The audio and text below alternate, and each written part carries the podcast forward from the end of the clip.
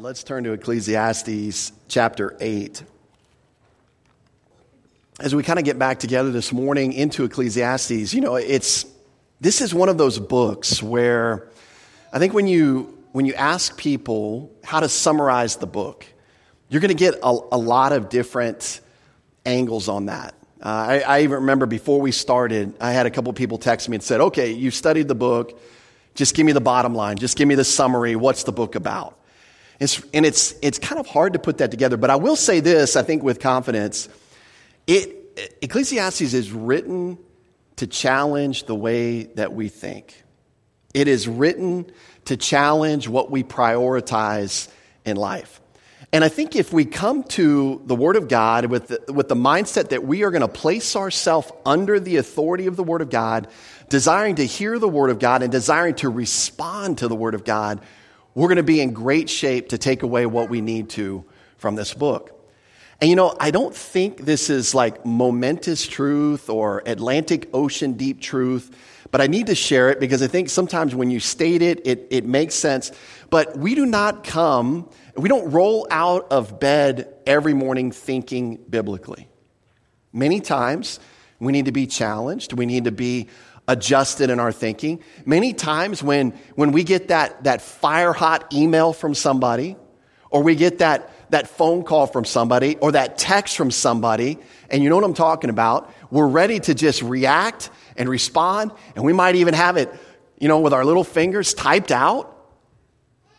Some of us take a deep breath and go, maybe I should wait on that. maybe I should wait on sending. Some of us haven't learned that yet send and it goes and it creates more conflict. But the point is this there are times that we need to be distrusting of ourselves. And I think we're, we're seeing that in the passage that we're coming to. You know, going back to 729, he says this, and this is, this is one of those things that I think we need to realize about ourselves naturally is this. Verse 29, truly this only I have found. This is verse, uh, chapter 7, that God made man upright. God put us in a position to succeed and enjoy the fullness in this life, but, look at that but, they have sought out many schemes. And remember that word schemes means a mechanism of self protection, a defense mechanism. And see, many of us, this is exactly how we live our life. And that's the question we need to answer. Are we schemers? Are we self protectors? Do we trust in ourselves? Do you have Proverbs 3, 5, and 6 up on your wall in your house, but everything reversed the wrong way? You know Proverbs 3, 5, and 6. I mean, we quote it growing up. Big Awana verse, right? Trust in the Lord with all your heart. Does your version say don't trust in the Lord at all? Lean not on your own understanding. Oh, just totally lean on your own understanding. Trust your own understanding in every situation in life. Just disregard what God has to say. Do we just flip that around? See, this is the problem. If we don't realize that this is our natural tendency, then guess what natural tendencies do? They just dominate your life. That is how we're going to live every moment. So we have to be proactive in our thinking. And so we come back to the message of Ecclesiastes. God wants to challenge the way that you think, the way that you approach, the way that you prioritize everything in your life. He wants us to walk in the fear of the Lord. And I'm not saying that every step we're like, ooh, if I do this wrong, he's going to zap me. Ooh, that, that's not the fear of the Lord. It's taking him into consideration everything that you do how you feel, how you think, how you speak, how you act, what you do, how you prioritize your time. You're just mentally by faith taking the Lord into consideration. That's walking in the fear of the Lord. This is the challenge that Ecclesiastes presents. In one specific area, as we get back into chapter 8, is this area is, is how do believers, how should believers respond to civil government? How, how, does, how does a wise person walking in the fear of the Lord, trusting in the Lord, respond to civil government, especially when I don't agree with them? It's real easy to like somebody and do what they tell me to do if I agree with it. That's not hard. You don't, we don't need to be taught how to do that. Right? When I was a kid, mom and dad came home and said, Hey, no dinner tonight, just ice cream. I'm in. I am totally in 100%. I don't even have to think about that. I wasn't thinking about my caloric intake. I wasn't thinking about my health. I wasn't thinking about how my heart might look in 50 years. I was like, ice cream now, I'm in. I didn't, I didn't have, no one had to tell me to obey my parents. I was like, Amen. Ephesians 6 1, I'll obey my parents. I love the Word of God, yes. It's when they do something you don't agree with that then the challenge presents itself. Will you trust in your own schemes, yourself, or will you trust in the Lord and walk in dependence on Him? That's the decision we have before us. And so we kind of pick back up in that section this morning in verse 6. We'll kind of finish out that section with the government, but we're also going to look at another section. We're going to kind of move into another section in chapter 8, and that is how do we respond wisely when justice is slow or justice seems non existent? See, that's another area where we really like to kind of take matters into our own hands, right? If we don't see someone's wronged us, I don't see them getting justice, I better take it into my own hands. Had lots of opportunities on this trip to administer justice to other drivers, crazy drivers. You know, I'm a good driver. Crazy drivers on the road up and down the east coast of this country. Admit, me administering justice because they weren't getting justice, right? And lots of different ways this kind of plays out in our lives. So let's dive in to verse 6 with that introduction. Verse 6 says this Because for every matter there is a time and judgment, though the misery of man increases greatly. For he does not know what will happen, so who can tell him when it will occur? And to kind of to get the running start to verse 6, we've got to read verse 5 because this is the promise from Solomon. Well, actually, back in verse 2 keep the king's commandment for the sake of your oath to God. Verse 5 He who keeps his command, remember, keeps doesn't just mean obey, it means value, pay attention to, keep your eye on, take it into consideration, listen to fully, consider it. All of these are synonyms for that word.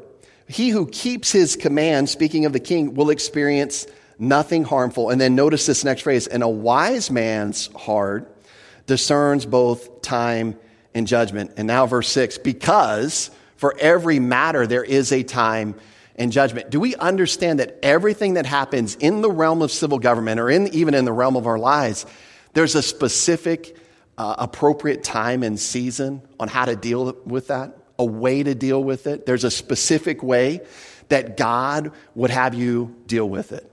This is one of the reasons that as a believer, we're, we're like really, I mean, we're really in a great position because we have the indwelling Holy Spirit who wants to lead us by the hand, who wants to produce the life of Jesus Christ in us, in everything that we do, every decision that we make, every word that we speak. So God's in line with that. That's what He wants to do. And so there's a way for every time and season, for every matter that might come up in this world, and especially in this context with civil government, that God wants us to respond.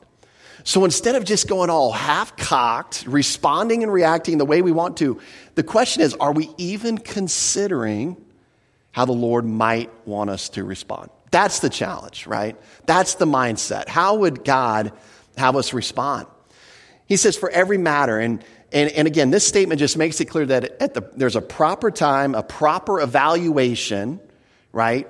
A proper way to look at a situation and actually determine what to do or is this valid, is this not valid. There's a proper time and evaluation for all situations that happen in this life, including, but not limited to, government, the, the, the, the dictates of government.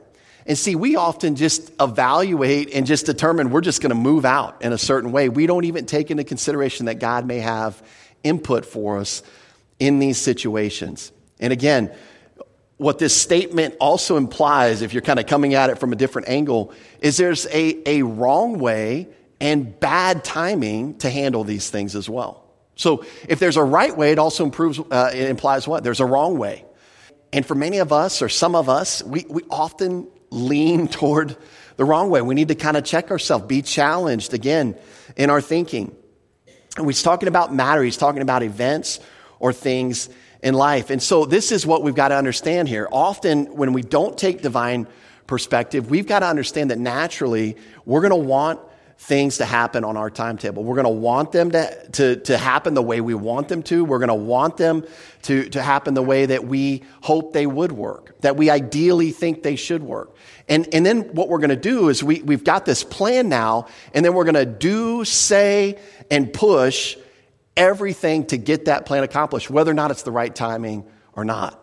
And this is the natural tendency. This is how we naturally uh, move. And, and this is what the, the Word of God is going to say. You've judged or evaluated the situation incorrectly. You are scheming. You are taking matters into your own hands. You are not relying upon the Lord. And so we've got to each understand when we've crossed that line, that threshold of no longer trusting the Lord, valuing our own schematics. You know, if, if I was going to build a house, I would not take the schematics from my seven year old. I would get a licensed architect. I would trust their schematics way above my seven year old. You could even bump that up to my 12 year old. I still wouldn't take her schematics. I would take a licensed architect. And here we go. We've got the God of the universe who knows how all this works, who designed you, who designed this world, who has pieces in place, who has a plan, who went to great lengths to send the greatest treasure of heaven to die in your place for your sins, rose him again. That very God has a scheme, has a plan. And you and I are telling God, no, no, God, I'll just do it my way. You know, put your crayons and your construction paper away. And let's rely on the schematics of God. And see, one of the things that we're going to see here is people don't realize this principle and, and they suffer for it. Because look at what verse 6 goes on to say. Because for every matter there is a time and judgment, though the misery of man increases greatly. See, in many people, we, maybe we can even relate a story in our past or our thinking where, where we've done something like this and we've suffered. We've suffered either mentally, emotionally, maybe financially. Maybe we, we just had to tell that boss off. We got it off our chest. Great job. Now you've been unemployed for a year. How'd that work out, right? We couldn't have waited on, on better timing, maybe to express disagreement or a better way. And so sometimes people suffer when they don't abide by the Lord's timing or his methods. And I think we see that in life. I think that makes sense. You know, and even in Solomon's day, right? If, if somebody kind of mishandled a matter before the king or, or kind of perceived um, that the king was doing something wrong and challenged him on it, if a king perceived insubordination, he could execute people. So you can kind of see the, the context here from Solomon's perspective. And so, oftentimes, uh, and in this specific case, the misery or the evil inflicted on a person who does not recognize the proper time or judgment of matter can come from civil government. And that's what I just alluded to uh, with Solomon in his day. And so, here's a great question Who really knows? And this is uh, verse 7 For he does not. He does not know what will happen.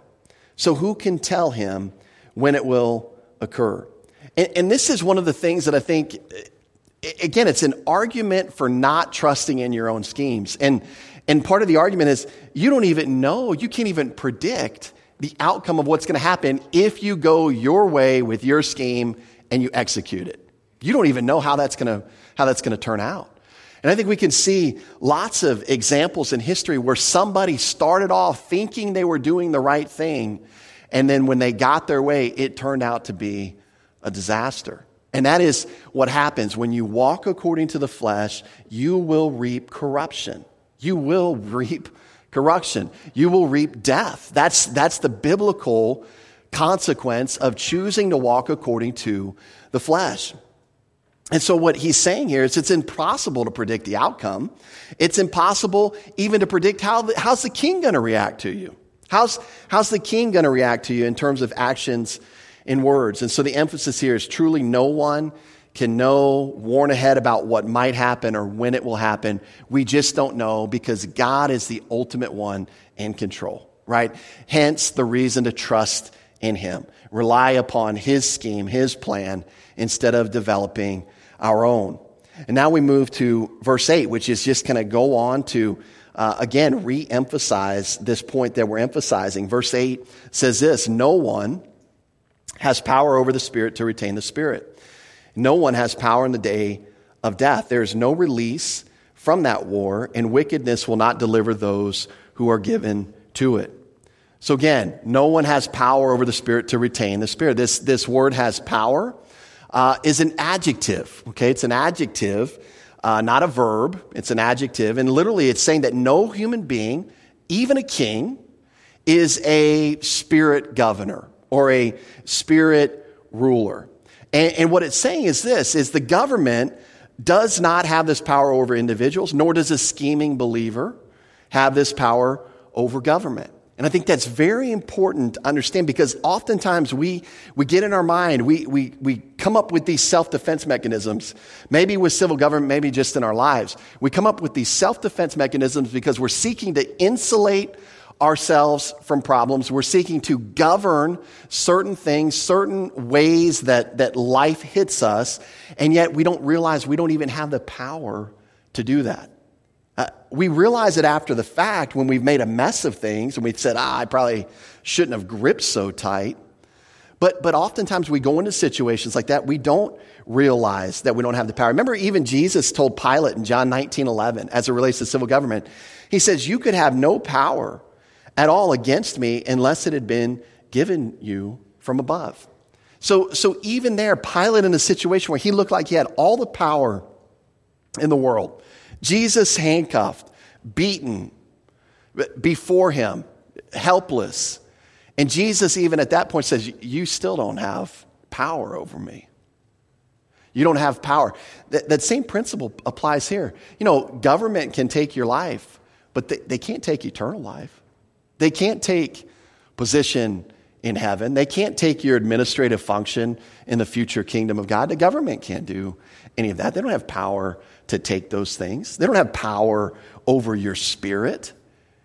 You know, nobody could say, oh, well, that guy didn't obey the coronavirus, you know, such and such, so he's going to spend, you know, the first 30 days after death in, in hell or the lake of fire. Hey, we're going to give him a, a taste of the lake. They don't have power over your spirit.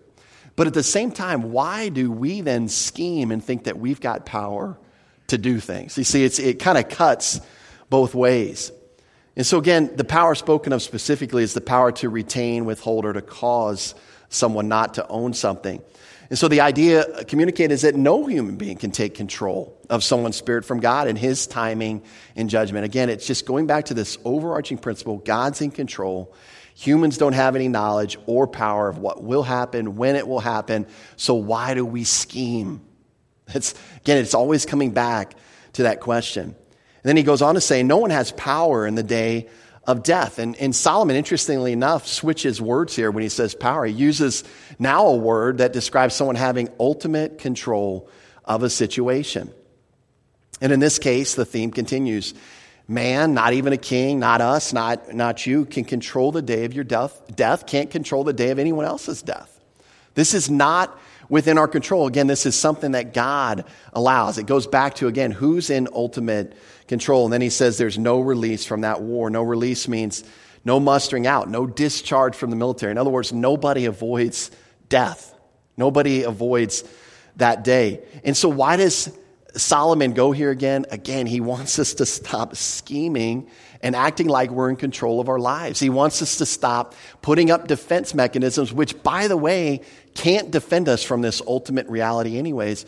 Why not go through life instead of gripping hard, trying to control, trying to protect, trying to insulate ourselves from problems, and go through life just responding to the Lord, trusting the Lord, relying upon the Lord? Because although we might not avoid trials, at least we've got a big hand to hold on to while we're going through trials. That's what it's all about. That's what we need to realize.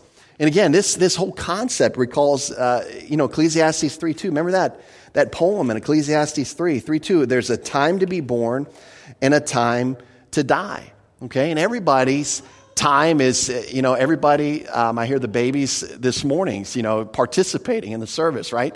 There's a time to be born, but there's also a time to die. And, and every one of us, in God's view, those dates are, are settled. They're set. He's, he knows what they are. That's okay. That's part of the seasons of life. That's part of life. And again, it just points back to his divine timing and all these things. But notice that last phrase in verse 8. It says, And wickedness will not deliver those who are given to it. Wickedness specifically cannot deliver or save, rescue, or spare someone from danger. Now, why does he talk about wickedness here? What's the context? Again, it's civil government. He is calling rebellion against civil government wickedness. That's what he's calling that, that concept and that response to civil government. It's not the action of a wise person. Wise people don't take that stance against uh, an institution that God has put in place, that God has ordained. We, we saw that a couple weeks ago in, uh, in Romans 13, 2 Peter 2 um, or 1 Peter 2, we saw that, that God ordained civil government for a purpose, for a reason, and we've got to understand it in the grand scheme, as long as that government is not commanding you to do something unbiblical, that we are to submit to it. We are to obey that government. This is what Peter and Paul both confirm in the New Testament. And so when he talks about wickedness here, he is calling the person that has an attitude towards civil government, a responsive rebellion against civil government, he's calling that person wicked. He's contrasting that type of person with a wise person. And you know, wise people, they, they understand, they don't value their estimation of a situation over and above God's estimation of a situation. Uh, you know, there's, there's a word, you, you know the word, it's, it's defer right? So I get to a situation, my evaluation is this, then I look to the Word of God. I, God's evaluation is this. I defer to God's evaluation. I don't, I don't just keep running with my evaluation. I recognize at that point, my thinking needs to change. My evaluation is wrong. This is what we're talking about here. And what does he say? He says here that if you uh, go down this, this road of wickedness, rebelling against civil government, it won't save you. It won't give you the results you're looking for. It will not deliver you. This is what the phrase is saying. And you know, many react to this situation. They think, well, if they just uh, live according to the law of the jungle, right? The law of the jungle is just kill or be killed. Just get as much as you can. And then they deal with people with, with grave suspicion. And this is kind of the reaction to that, right? If, if civil government's misbehaving, well, then I'm just going to the law of the jungle. I'm going to take care of myself. I'm going to protect myself. And, you know, at, at this point, I believe Solomon would say, no, no, trust the Lord. Even though kings can go crazy and wild and those kind of things, there's an opportunity there to trust the Lord and rely upon his schemes, not get in there and try to self protect. Now, one of the things that we see, and, and, and you know, sometimes uh, reading Ecclesiastes to me feels like a ping pong match, right? It's like, man, he's, he's getting ready to have this crushing blow, and, and then it's like he comes back with the exact opposite perspective in the next verse.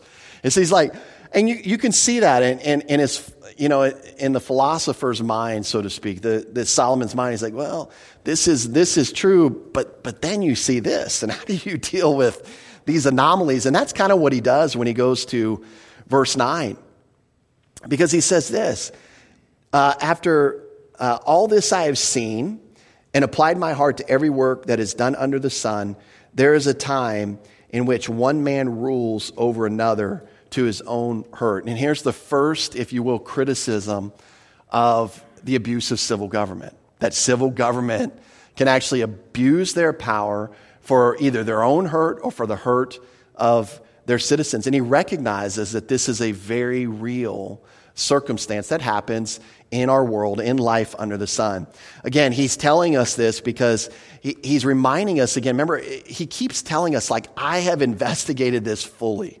I, you know, it's, it's kind of like sometimes, um, and I know, know this, anyone will know this feeling like if you've ever taught, if you ever taught something to somebody else, a group or uh, a small group, or even your kids at home, you know that if you've got 45 minutes, 20 minutes, 10 minutes, and you're given a topic, you know that you cannot cover every single nuanced possibility in that amount of time. And I, and I love, it, sometimes it's kind of fun because it, it creates, gener, uh, it creates conversation. But, you know, in a 45 minute message, you can't quite possibly cover all the angles. Yeah, but what if this? What if that? What if that? And it generates conversation earlier, but it's like, man, if I addressed all the what ifs in every sermon I ever preached, I mean, we would be here till three or four o'clock. And if that's what the majority wants to do, no, I'm kidding. We won't do that. No, but no, all joking aside, there's, there's certain times you can't cover every angle. And Solomon, uh, again, he could have made Ecclesiastes another 12 chapters, I think, to, to, to prove how he's covered. But he's just reminding us again, by the way, don't think that I forgot about this instance. I've covered every single angle. I've investigated it all. Yeah, notice he says, every work that's done under the sun. Again, it's been uh, thorough. He hasn't left any stone unturned. But notice that last phrase in verse 9. It's, it's this idea of self inflicted hurt. There is a time in which one man rules over another to his own hurt. And this is his grand conclusion, if you will, on this section on authority. And so, although he was quick to, to warn, encourage, command even this submission to governmental and civic authority, he now, for us, to, to give us balance, observes the other side of the coin.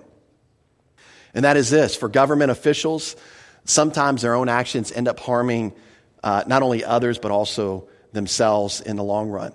Uh, all you'd have to do, I mean, you wouldn't even have to go back that far in our country's history to look at political people who have, who have kind of abused authority and been caught.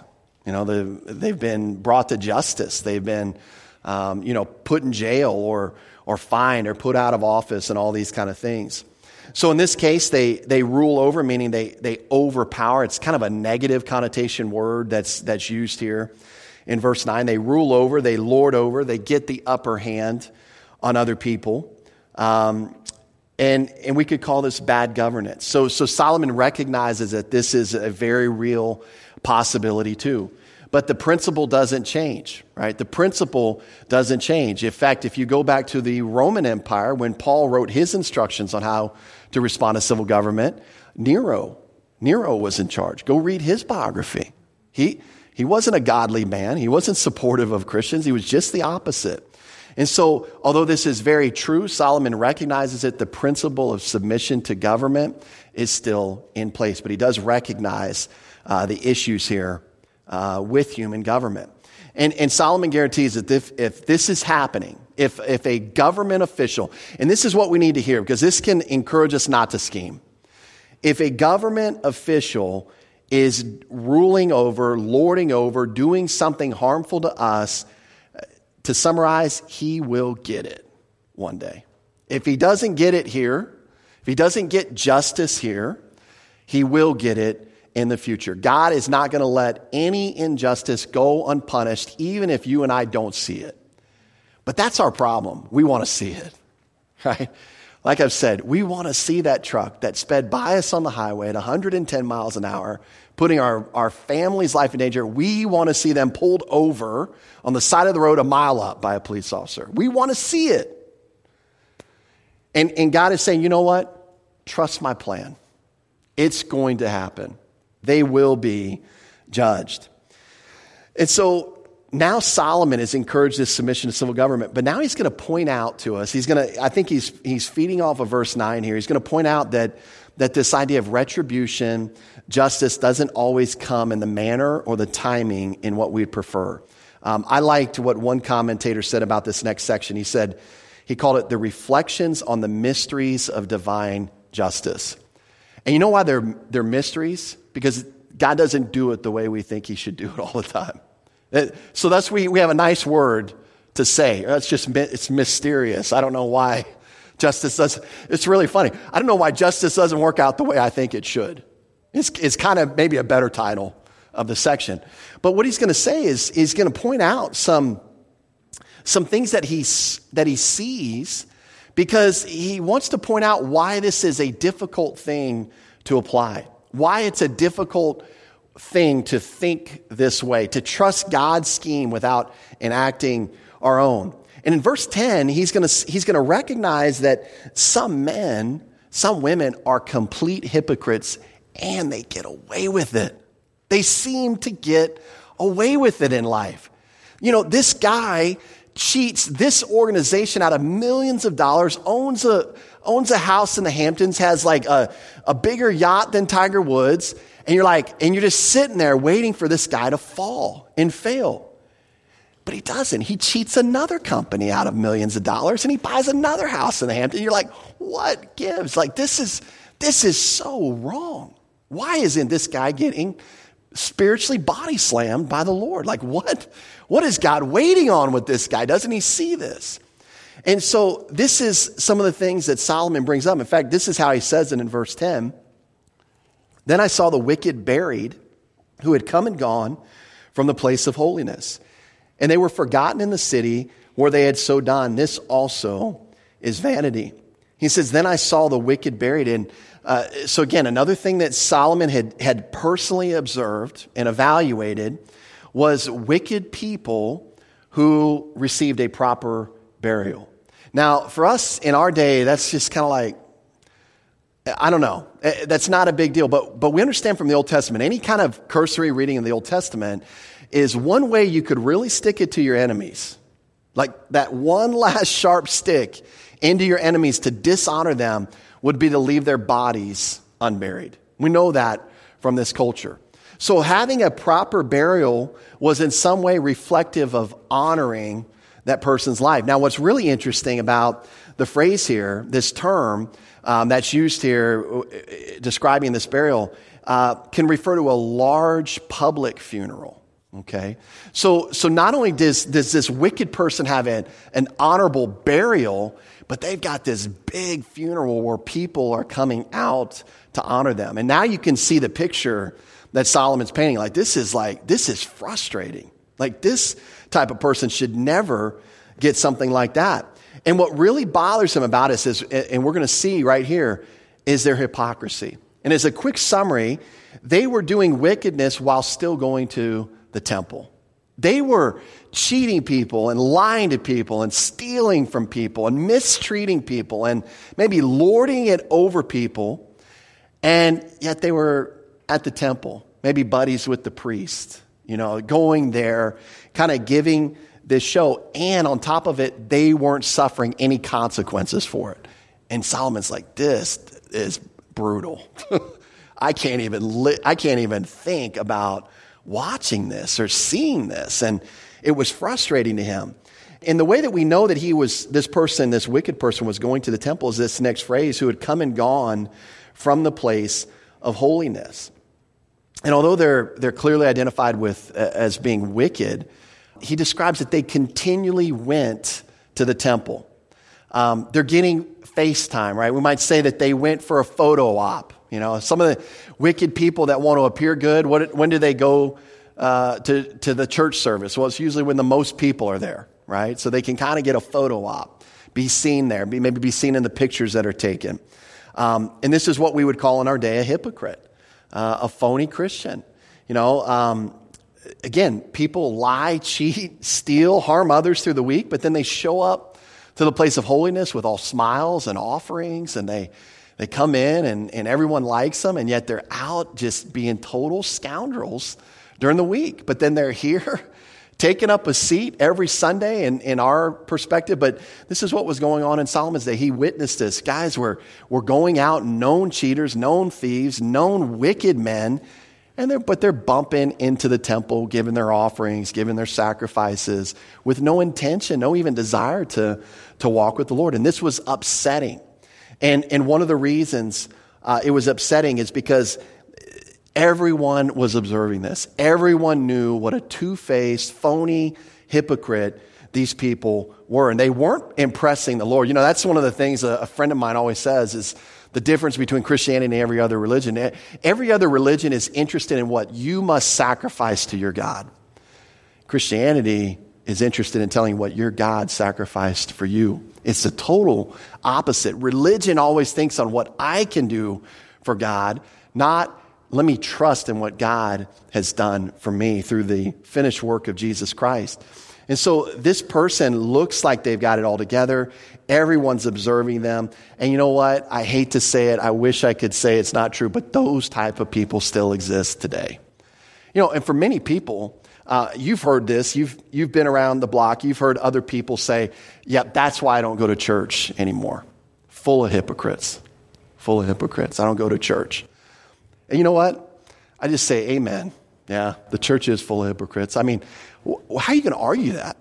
I'm not, say, I'm not saying every local church is full of hypocrites. I'm just saying that the church as a whole is full of hypocrites. People just like Solomon's describing here. We don't have to, to run from that, but that is no reason, that is no excuse for us individually to check out of our relationship with the Lord. That is not a, a, reason to stop growing individually spiritually. In fact, imagine just applying that same logic to every other aspect of your life.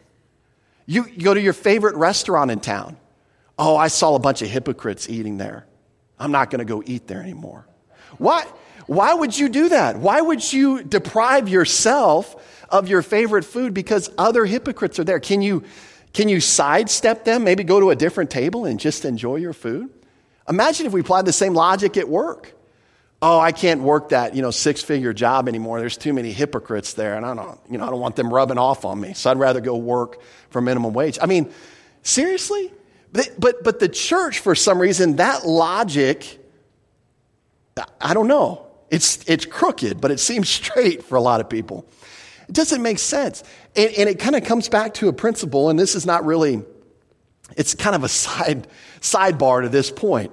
But it comes back to this principle that each one of us can take away is we should not allow other people's carnality to justify a carnal response from us. You know, that's true if you're married. That's true if you've got kids. That's true if you work. That's true of whatever type of relationship you have with other human beings in your life. Just because they are acting carnal to me does not justify a carnal response to them.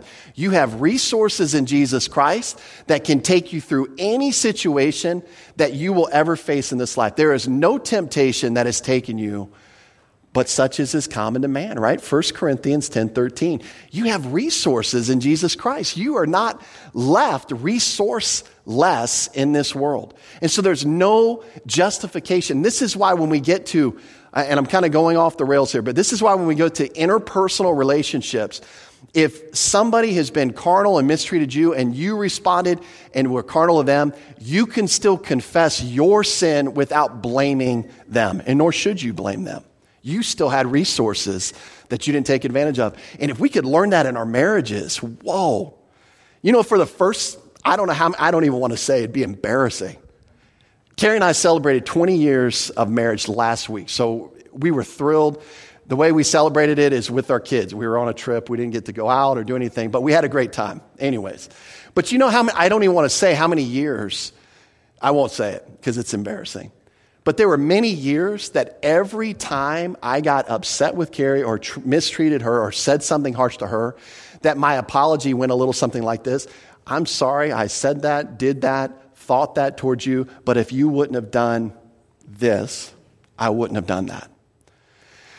And I love my wife. She, she is very meek and, and sensitive and sweet, but she knows how to hold my hind parts to the fire sometimes. I'll just say it that way. And she told me, Well, it sounds like if you weren't married to me, you'd be perfect. And that's when I finally learned I was wrong. I'm always responsible for the way I respond, right? And so let's get back to the text now. That was kind of a sidebar, but the point is this other people's carnality shouldn't give you an excuse for responding carnally. You got resources in Jesus Christ. We need to take advantage of those. The Spirit of God wants to produce the life of Christ. The Spirit of God wants to produce the exact same response Jesus would have in that situation that's overwhelming you at the time. It's, we got it. We got, we got those resources. Let's take advantage of it. Going back to, to verse 10, this example that Solomon's given, it, it, says, it uses this phrase, they were forgotten in the city where they had so done. And it's a tough phrase to deal with there because what does it mean? Well, it doesn't mean that they were forgotten because obviously they had a great burial, right? So that's not what it's saying. Notice the next phrase. This also is vanity. So it's, it wasn't a good thing that they were forgotten. So what, what does it mean they were forgotten? Well, I believe by the time of their death that their phony charade had been forgotten. This is why so many people showed up at the funeral to pay this person honor. People were apparently dismissing their known wickedness choosing to remember their phony, frequent visits to the temple. And Solomon says this is also vanity. This is empty. This has no lasting value or meaning. Quite literally, this type of selective recognition is hollow, it's worthless, it's phony, and it keeps him grasping for the wind. How could this be? You know, that's, that's kind of the question he's asking. How could this be? How should a wise person respond to this kind of situation? These are the questions that are being implied. Should he take matters into his own hands? Stand up at the funeral in the middle of the eulogy? I got something to say. Like, you guys just don't remember what this guy is. I mean, is that how you handle it as a wise person? How do you do this? You execute justice? Do you go on a campaign, put up billboards all around town reminding people of this guy's sins? I mean, how do we handle that? You know, many times that happens at, at funerals, right? You, you go to a funeral and they start doing the eulogy and you're like, did I, am I in the right place? Like, did I even know this person? Like, I didn't know this guy was that good. I just thought he was kind of a rascal. But the other thing we see in verse 11 is justice seems slow. It says uh, this in verse 11 because the sentence against an evil work is not executed speedily. Therefore, the heart of the sons of men is fully set in them to do evil.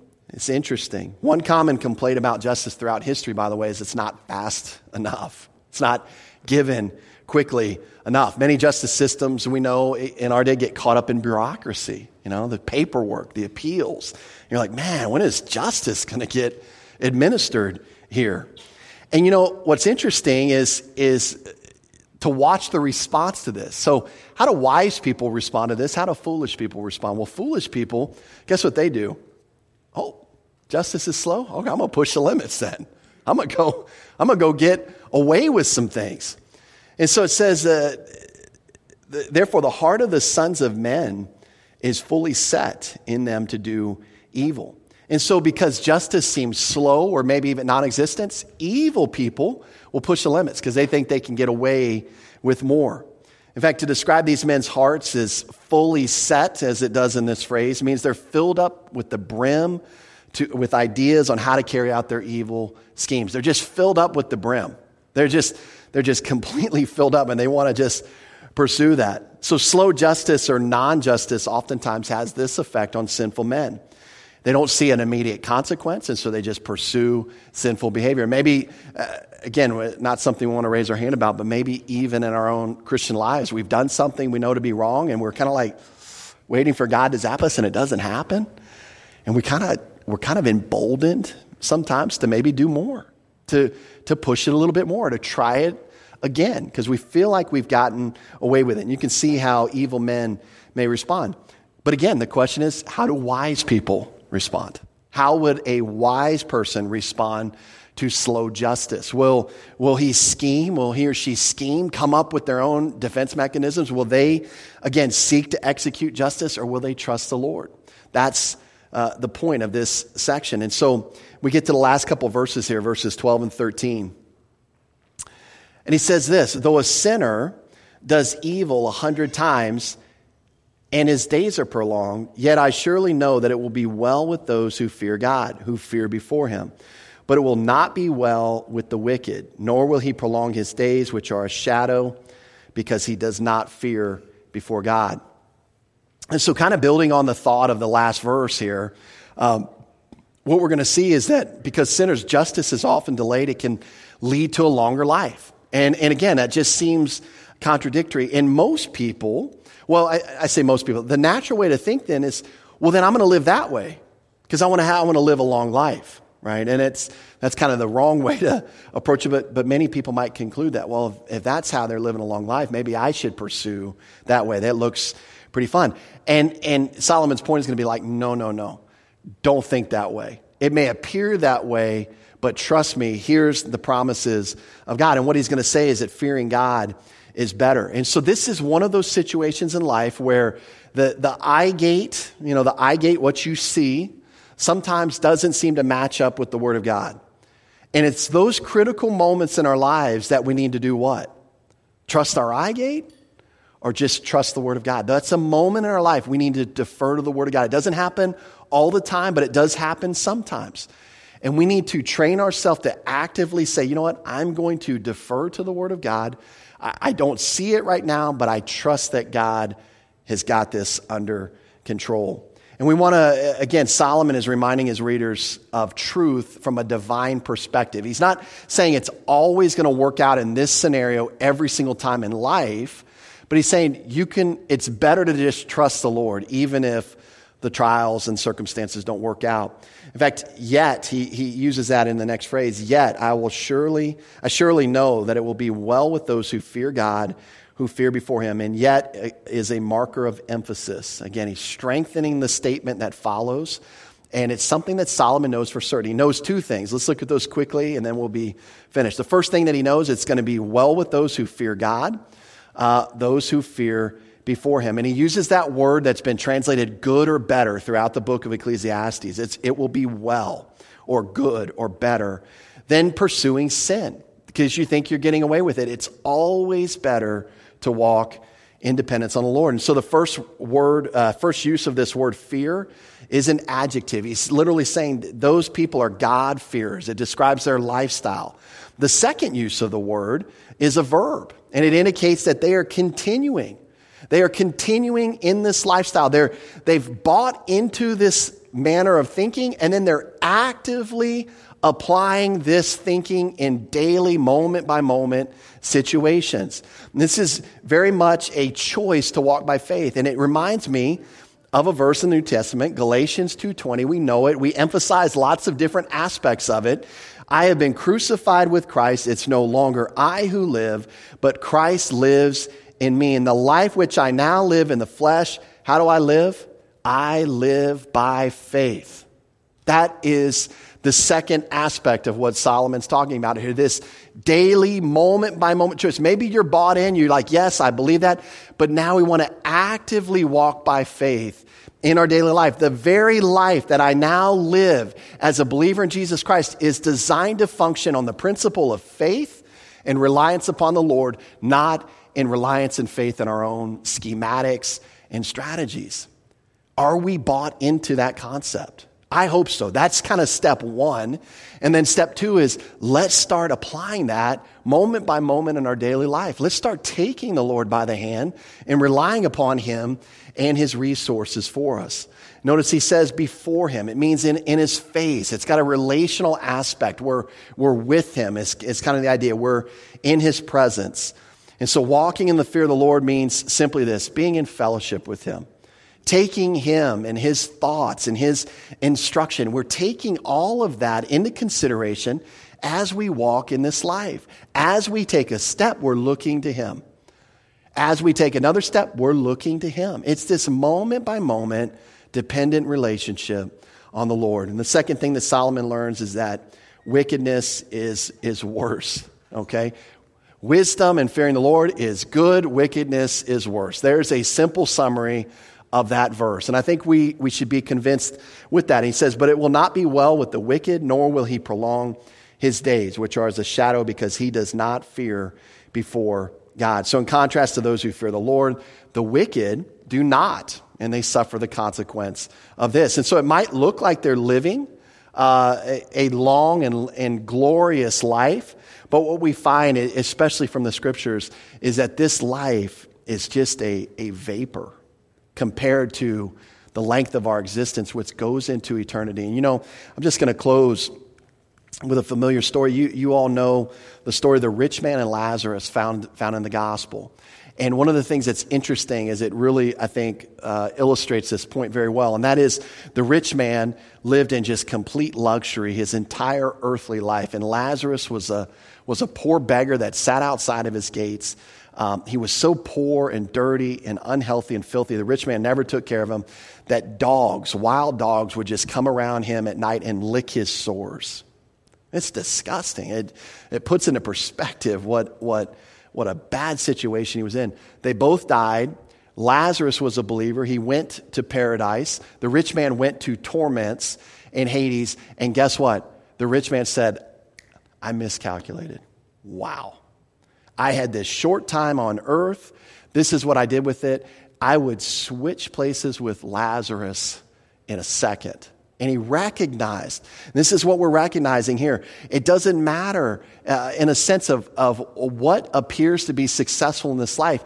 We are living with eternity in mind. And hence, we need to be challenged to think the way God thinks. God writes in such a way to communicate to us with a, with a goal of thinking with eternal things in mind, changing our value structure, changing our priorities, changing our perspectives. And so may we just take, take heed to whatever the Lord is, is teaching you through the passage this morning and just, just be really active uh, in your mental, in a mental way to respond to what the Lord is teaching you these days. Let's pray and we'll close right there.